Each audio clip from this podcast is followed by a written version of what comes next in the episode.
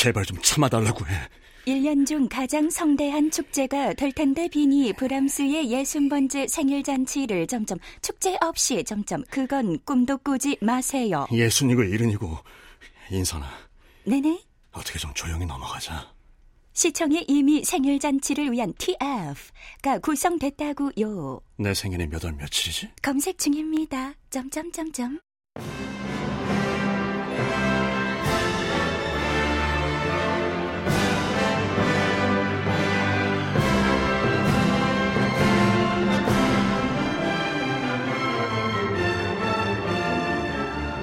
클래식 인간극장 브람스 여섯 번째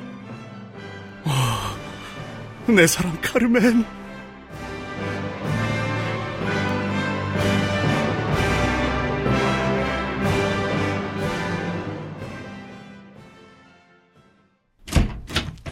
괄호 열고 들떴다. 괄호 닫고 브람스 브람스 브람스 비행기 예매했어요. 잘했어. 브람스는 예순살을 맞이해 빈에서 계획하고 있는 거장의 성대한 생일 축하 파티를 피하기 위해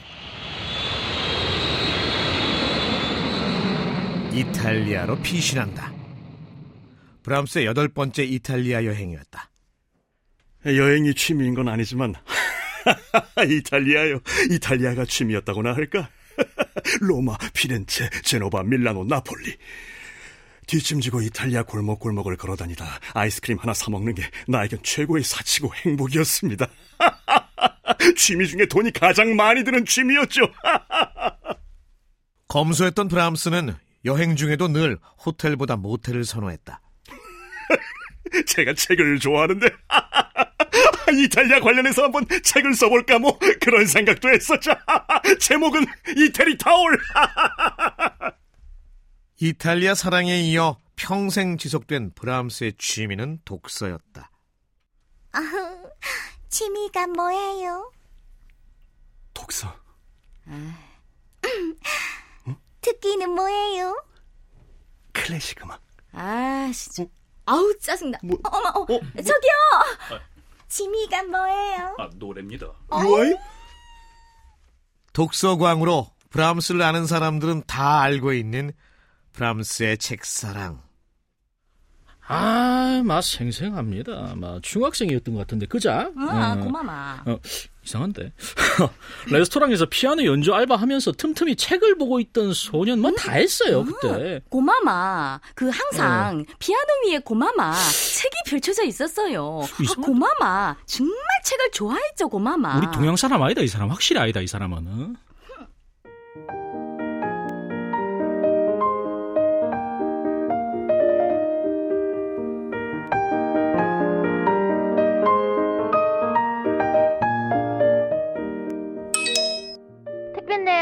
예약 주소라는데 문 앞에 놓고 갈게요. 동네 도서관에 올해의 독서왕으로 뽑히지는 않았지만 공공도서관의 이용을 자주 했던 브람스. 어려선 책 살 돈이 없었으니까 상상만 했죠. 호프만, 하이네, 소포클레스, 호메로스. 하, 그런 작가들의 작품이 내 방 책꽂이에 꽂혀 있다는 상상만으로도 행복했으니까요. 우리 브람스는 슈만의 서재를 좋아했어요. 평론가로도 활동했던 슈만의 서재에는 고전과 양서가 많았다. 한때 브람스에게 슈만의 서재를 내주었던 클라라. 우리 브람스가 말이죠. 책을 읽다가 마음에 드는 구절이 나오면 바로 자신만의 공책에다 옮겨 적기도 하고 바이런, 셰익스피어 등 작가들의 문구를 그대로 옮겨 적은 브람스 노트는 1909년 젊은 크라이슬러의 작은 보물상자라는 제목으로 출판된다. 브람스의 보물상자 중 브람스가 가장 좋아했던 구절은 작곡가 겸 작가였던 호프만의 음악은 모든 예술 중에서 가장 낭만적이다. 음악은 말로 표현할 수 없는 대상의 음성이다.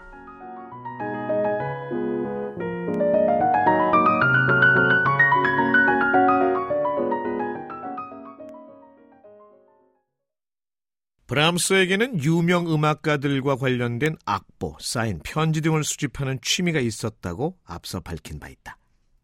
도대체 브람스가 어떻게 내 연애 편지를? 바그너가 직접 쓴 연애 편지를 입수해 바그너를 사회적으로 궁지에 몰리게 했던 브람스. 부탁이야. 너도 내가 얼마나 카르멘을 좋아하는지 알잖아. 브람스는 카르멘 공연을 1876년에만 무려 20번을 볼 만큼 카르멘의 찐 덕후였다. 그 후로도 기회만 되면 조르주 비제의 카르멘을 찾았던 브람스. 비제 악보를 구해줘. 아, 아이 브람스 이 친구. 아, 내가 무슨 수로 비제 카르멘 악보를 구해줘. 브람스 악보 출판과 관련된 일을 담당했던 출판업자 짐로크. 아, 그 차라리 브람스 네가 비제한테 직접 부탁을 하는 짐로크 정말 1억이야? 카르멘 악보를 출판한 출판사가 슈당이야. 짐 로크는 카르멘 악보를 출판했던 슈당 출판사의 슈당과 깊은 친분이 있는 인물이었다. 아, 아이 저 브람스 이 친구 비제가 참 직접 쓴 카르멘의 악보. 카르멘은 오페라 역사상 최고의 걸작으로 손꼽히는 작품이다. 그러나 아이고 나한테 왜 이래? 흥행에도 실패했잖아.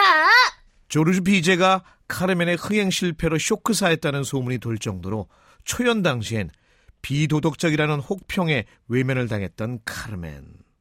그러나 브람스는 카르멘을 첫눈에 알아봤고 철학자 니체는 풍요롭고 정밀한 동시에 건축적으로도 완벽한 작품이다 이런 생각을 합니다. 라고 칭송했다. 작곡가 리하르트 슈트라우스도 역시 오케스트라를 제대로 공부하고 싶다면 카르멘의 악보를 연구해야 해. 음표 한 개도 쉼표 하나도 하나 버릴 것이 없는 작품이야. 그렇게 카르멘에 열광했다. 나 이거 구하는데 힘들었다 친구. 이번이 처음이자 마지막이야. 고마워 친구. 어, 어, 내 사랑 카르멘. 브람스는 비제의 카르멘의 악보를 입수하는데 성공한다. 과정이 불법적이라 나중에 법적인 공방이 벌어지기도 했지만 브람스는 끝내 카르멘을 포기하지 않았다.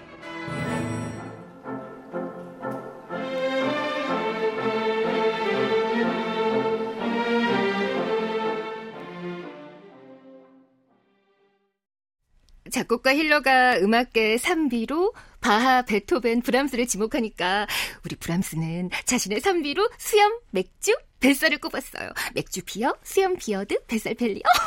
어우 센스쟁이 우리 브람스. 완벽주의자였던 브람스에게 맥주는 긴장된 하루를 마무리할 때 없어서는 안 되는 선택이었다. 그러나 브람스가 수염을 기르기 시작한 건 의외로 50이 넘어서였다. 내가 살이 찌고 수염을 기르니까 사람들은 날 보고 클라라의 아버지 같다고 했어요. 내가 그녀보다 14살이나 적은데. 내가 살이 붙기 전 수염이 없을 때는 모두들 내가 클라라의 아들 같다고 했죠. 난 그녀의 아버지이자 아들이자 연인이었습니다. 50이 넘은 브람스는 맥주와 와인 매니아로 주류값은 아끼지 않았다고 한다. 내가 감히 바흐, 베토벤의 뒤를 이어 삼비로 선정되다니. 난 그냥 맥주, 뱃살 수염. 그 상비가 나야.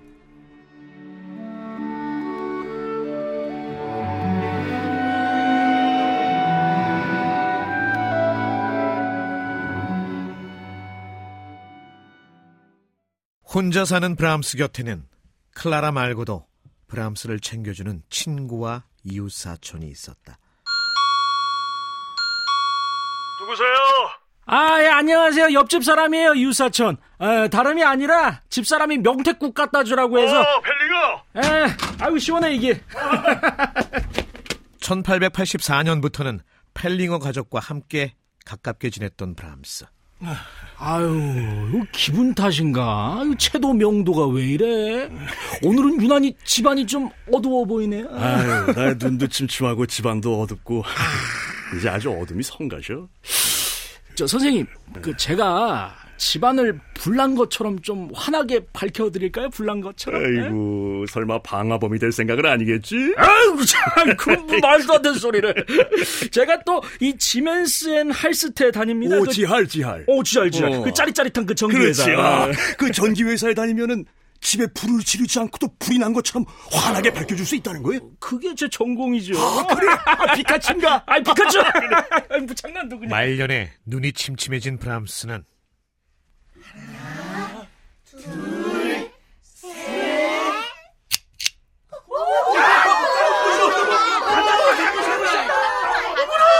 이웃 사촌 덕에 브람스는 빈에서 최초로 전기 문명의 혜택을 받은 몇 안 되는 사람 중 한 사람이 된다. 이야, 내가 죽기 전에 이런 세상을 볼 줄이야. 호호, 이야. 음악적 취향은 고전주의 바탕을 둔 낭만주의를 추구했지만 물질 문명에 있어서는 얼리 어답터로 도전적이고 실험적이었던 브람스.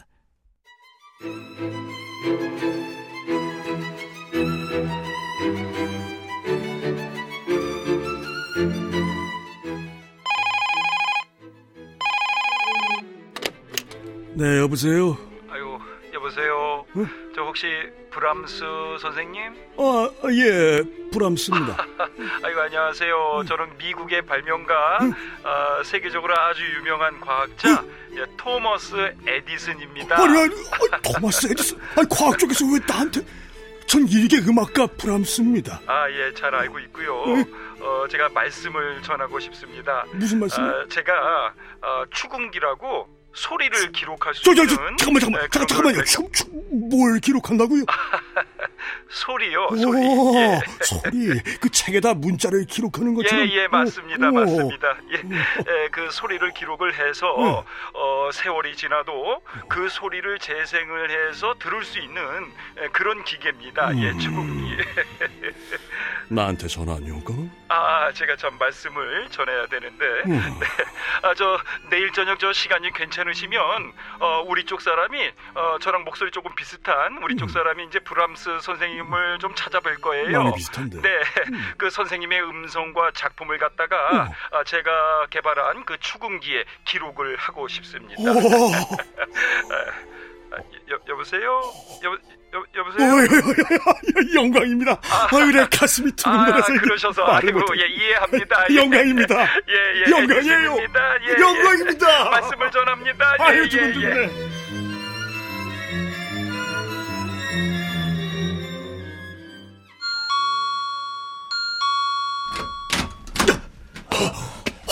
혹시 어, 예! 브람스? 어, 예, 예, 예. 예, 예. 내가 브람스입니다. 내가 브람스요. 아, 네, 네. 내가. 에디슨이 보낸 에디슨이 보낸 에디슨과 목소리가 비슷한 유럽 지역 담당자의 방문을 받는 브람스.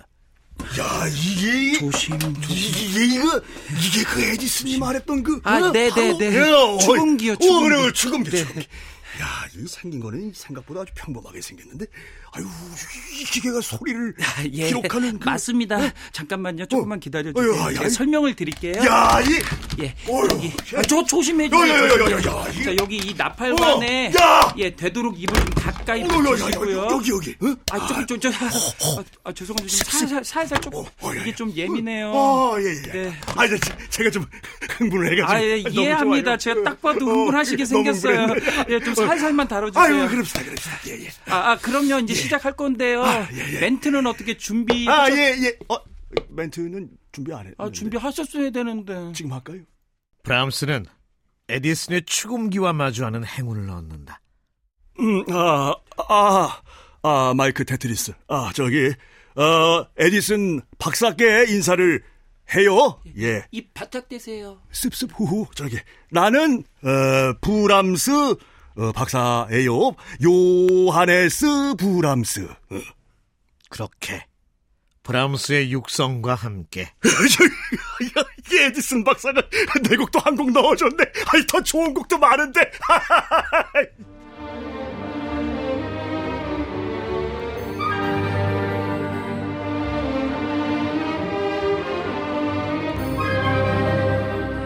브람스의 헝가리 무곡 1번이 그대로 에디슨의 추금기에 녹음돼 남아있다. 평생을 음악과 책과 사랑과 함께했던 브람스. 브람스는 클라라가 죽은 1년 뒤 건강이 악화되어 63살로 1897년 4월 3일 조용히 눈을 감는다. 영원히 가을이면 찾게 되는 음악가 1순위 브람스